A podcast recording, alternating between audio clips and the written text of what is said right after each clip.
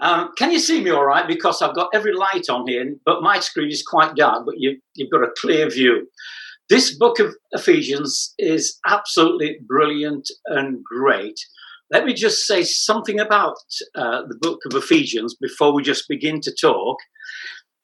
The book of Ephesians is all about the church. It's about the united church. It's about the one church. Because at the time of the writing of it, there was the Gentile church and there was the Jewish church, and they were separate by and large. And because of it, there was so much confusion and hurt and loneliness and lack of integration. And Paul decided that he needed to challenge this, and, and so he did. And in challenging it, the book of Ephesians begins with great theology, theology, understanding God and the Godhead. So it begins with that right the way through Ephesians, and then the second part of Ephesians concludes by giving the practical application to the theology, the great theology that he has declared to the people as a teacher. Now, so that is the background to it, really. We're talking about the creed. Now, I'm sick and tired of talking about Donald Trump and the virus, quite frankly. And this morning is brilliant because we are talking about Jesus. And the book of Ephesians is telling us Jesus is the one that unites us together. And the creed is just wonderful in that it sets a line in the sand. Now, when I got married, I stood at the front of the church and I was asked to declare my love for Sue as a permanent love. And, uh, and I did by saying, You'll do all right for me, Cocker. And so I made my declaration at that point. But that was a line in the sand as far as I was concerned and other relationships were concerned. When my son was born, Richard, my firstborn, for the first time in my life, I was holding a baby that was mine. I had a baby and we were a family. And if you remember the, the, film that was out or the television series out at the time, uh, Kunta Kinte, what was it called? Roots, wasn't it? And he had a baby and held it up to the sky. And I got Richard and I held him up in the back garden to the sky. And thank God for him. There was a line in the sand. Now we are a family and we're going to live like a family. When I left the motor trade, when I was 20 and a half, maybe one years of age, went to Bible college, I drew a line in the sand. From this day forward, I'm going to serve God full time. And that was a, a line drawn in the sand. When I witnessed at work, when I witnessed at school, again, I was drawing a line in the sand. And I was standing one side of the line, others were standing the other side of the line. But Jesus was the line in the sand. So the creed reminds us of a line in the sand. The creed also is not definitive. It excludes certain things. It can't say everything. When I was a, a, a young lad, oh, I don't know, 9, 10, 11, my early morning task before I went to school was to go to the shop for my mum. And my mum uh, didn't have a formal education, so her writing a list was difficult. So I had to memorize the shopping list. And as a little lad running off to the shop, I had to memorize it. When I got home, I brought the things for the day, and my mum often said to me, You have missed, you've forgotten the main thing. So the creed is great, but it is not definitive. And sometimes I might think it's missing something. And it does. But God isn't the God that fills lists and prescriptions, He fills people. But it's a good way of remembering the important issues, the creed. But it's more than remembering, because remembering isn't enough. But remembering, it touches our heart, it touches our soul, and we say, I believe. As we sing songs, and with Jason, we are singing songs, and with it, we are singing, I believe. I believe. When we're witnessing, we're declaring, I believe. When we're praying, we're declaring, I believe. When we're preaching, we're declaring, I believe verbally. When we're living it out, we're declaring with our lives, I believe. I believe God, the Father Almighty, maker of heaven and earth, as Jim was preaching last week. And when we declare it, it sends a shiver down our spine. It, it certainly does mine. And it's a satisfying kind of shiver, shiver because in today's society, it's harder and it becomes harder to declare vocally the line in the sand and what we believe. Our culture and political correctness and trends and influences actually begin slowly to mute our witness. And we end up with globally a faith without a name. I believe in God isn't conclusive. I lived when I was living in Yorkshire, my neighbour next door, she was went to the Anglican church every single Sunday midweek. She would go to the local Anglican church in the village, and I went and I visited her. And when I visited her, she showed me her back garden. And in the back garden, she had Buddhas and Marys and Indian gods and statues all over the garden amongst the plants.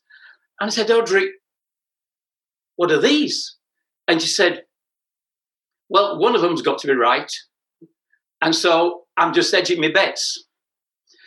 And the word God is sometimes, I believe in God, is edging our bets.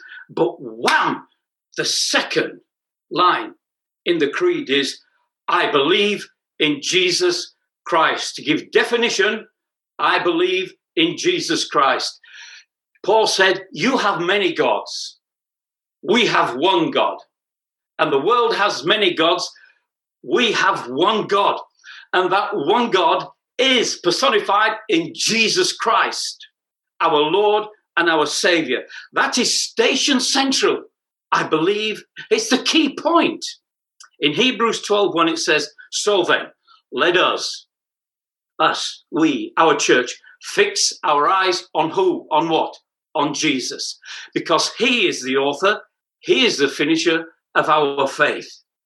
Now, if we don't have Jesus as God's Son and our own personal Savior and Lord, we don't have any Christianity at all. And we cannot hide behind a romantic notion or us being a so called Christian country, or that I've got a Christian partner, or I actually go to church, or I know the creed off by heart. It's not enough. John Wesley knew the creed, George Whitefield knew the creed, Martin Luther. But they didn't know Jesus until a particular time when they discovered Jesus and he filled their lives and transformed their lives completely. The discovery actually gave them a living relationship with a living God through Jesus Christ in essence, knowing Jesus, they had now a full communion, do we, with Jesus, a living relationship. We know the Christ of the faith. We know that He is the founder, He is the author, He is the mediator, He is the applicator, He is the fountain, the living water, the Savior, the deliverer. All encapsulated in Jesus Christ. In early days in Elim, Elim Church, and that's what we are, we used to, uh, uh, our strapline was, we are a four square gospel. Jesus, the Savior, Jesus the healer, Jesus the baptizer, Jesus the coming King. Four square gospel. And we were taught you sing it, you teach it, you talk it, you proclaim it, you preach it, you live it. Jesus Christ. Jesus, Jesus Christ. And sometimes when we bring Jesus Christ, Jesus into the story outside of church walls, it, we're afraid of sounding a little bit naive or maybe childish. But it's Jesus, the living God, we're talking about. We claim, the Bible teaches, that this Jesus of Nazareth was the divine person the divine Son of God, the incarnate Son of God, sent from heaven to earth, Son of the living God. He was, and we believe and we teach that this Jesus is our special Christ, the anointed one, the long awaited champion, the long awaited Messiah, the King, the Savior, of the whole of humanity and the whole of his church. We believe that this same Jesus that we're talking about in the Creed is the one that suffered a criminal's death. We believe that this same Jesus was, though fulfilling God's divine plan and purpose, we believe that he was on that cross, saving, rescuing, redeeming, all sinners, you, me, entirely. It was Jesus, Jesus. He was destined to offer his own life. He was paying the death debt for my inherent sin, Claude Elrington's sin. He died for my sin in my place. The death that should have been mine as a penalty for sin, past, present and future, was just poured on Jesus as my substitute. And that was God's way. Wages of sin, it says, is death. But the gift of God is eternal life because of his death. On the cross, all my sins were laid upon him by God for the iniquity, the Bible says, of us all. And that word iniquity means compound sin. Every, every sin upon sin upon sin that ever I have been and ever have committed, ever been part of.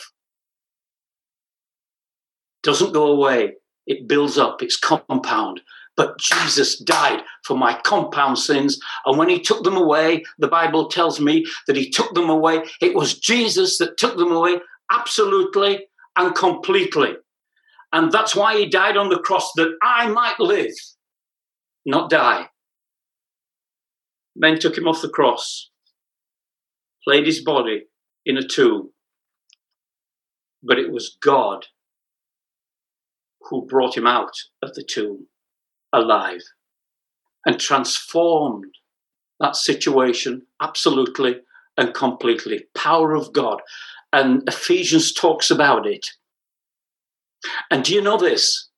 The power that entered that tomb and the body of Jesus that brought him back to the dead, the Bible in Ephesians teaches us it takes no less power to bring you and me from death into life. It is no small matter. It is not as morphing from one to another. It is not some gradual, slow kind of journey that we're not quite, we stumble into it. It's the awesome, miraculous power of God that transforms us from death into life. A dead man doesn't know he's dead. A living man knows he's alive. And when you're alive in Christ, you know you're alive in Christ. The miracle has happened for you. And Jesus, through his presence, that same power and his Holy Spirit is with us now. And why is he with us now? Having died for us and saved us.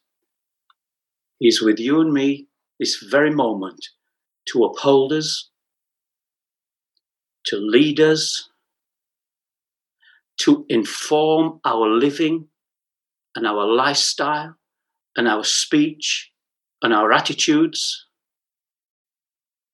He's here to correct us, to protect us, to provide for you and me, to love you and me, to assure you and me, to bring heaven to earth and earth into eternity. This is all about the church, the body, the bride of Christ that you and I are part of. And I want to tell you that against all odds, whatever's happening in our present generation and today and with COVID and everything, above all odds, the church will be triumphant. Against all odds, the whole of life and history of mankind will serve ultimately the purpose of God and his glorious plan and purpose for the church, you and me. And one day, and it could be the next day, he, this living Jesus, he will come again to this earth and he'll t- take you and I, the church, to be with him. And you and I, we will see him face to face. He will return to earth in power and righteousness and judgment. He'll come and he'll gather his church together. Now, talk about being ignorant of it. The Bible in Ephesians 2 1 says, We were dead in our trespasses and sins, sinners lost. And it's true. In spite of my upbringing, in spite of my works, and all my effort, I cannot be saved. The only way that you and I can be saved, saved, is by the grace Jesus Christ that died and rose again for you. You see, the story is all about Jesus. Jesus is no halfway house, He's the living God.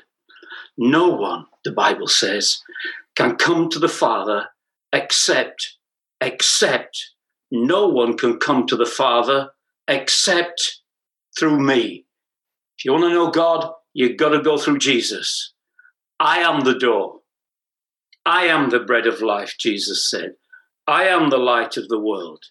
I am the good shepherd. I am the resurrection. I am the life, said Jesus. I am the way. I am the truth. I am the life. I am the vine. I am. Jesus is truly everything you will ever need in life, in death, in eternity. Jesus is the one. And Jesus is the one that the church is about. And Jesus is the one that we worship. Ephesians 1. I'm going to read once again those few verses because it explains it marvelously. Why is Ephesians written? That you may know him better, Jesus. Church, let's begin to get to know Jesus better.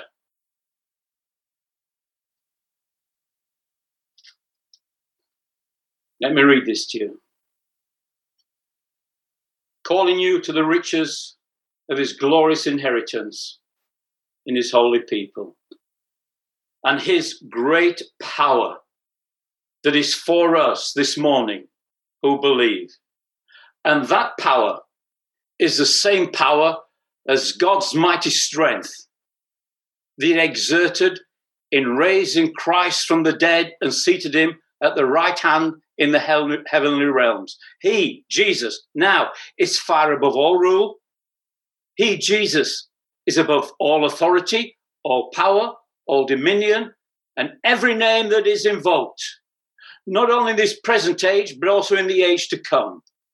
And God, hear this, has placed all things under the feet of Jesus and appointed him to the, be the head of everything for the church, which is his body, the fullness of him who fills everything in every way. Who are you? You are Christ's body. He is the head. And one day the body and the head is going to come together. and it'll come together in glory. Who will do it? Jesus will do it. The task isn't complete yet until everyone is given to Jesus by God, joined to Him by faith, then the end of the age will come. Possession of the church is Christ's inheritance. And that's why we gather. We are the body of Christ on earth. Amen? Amen, Claude.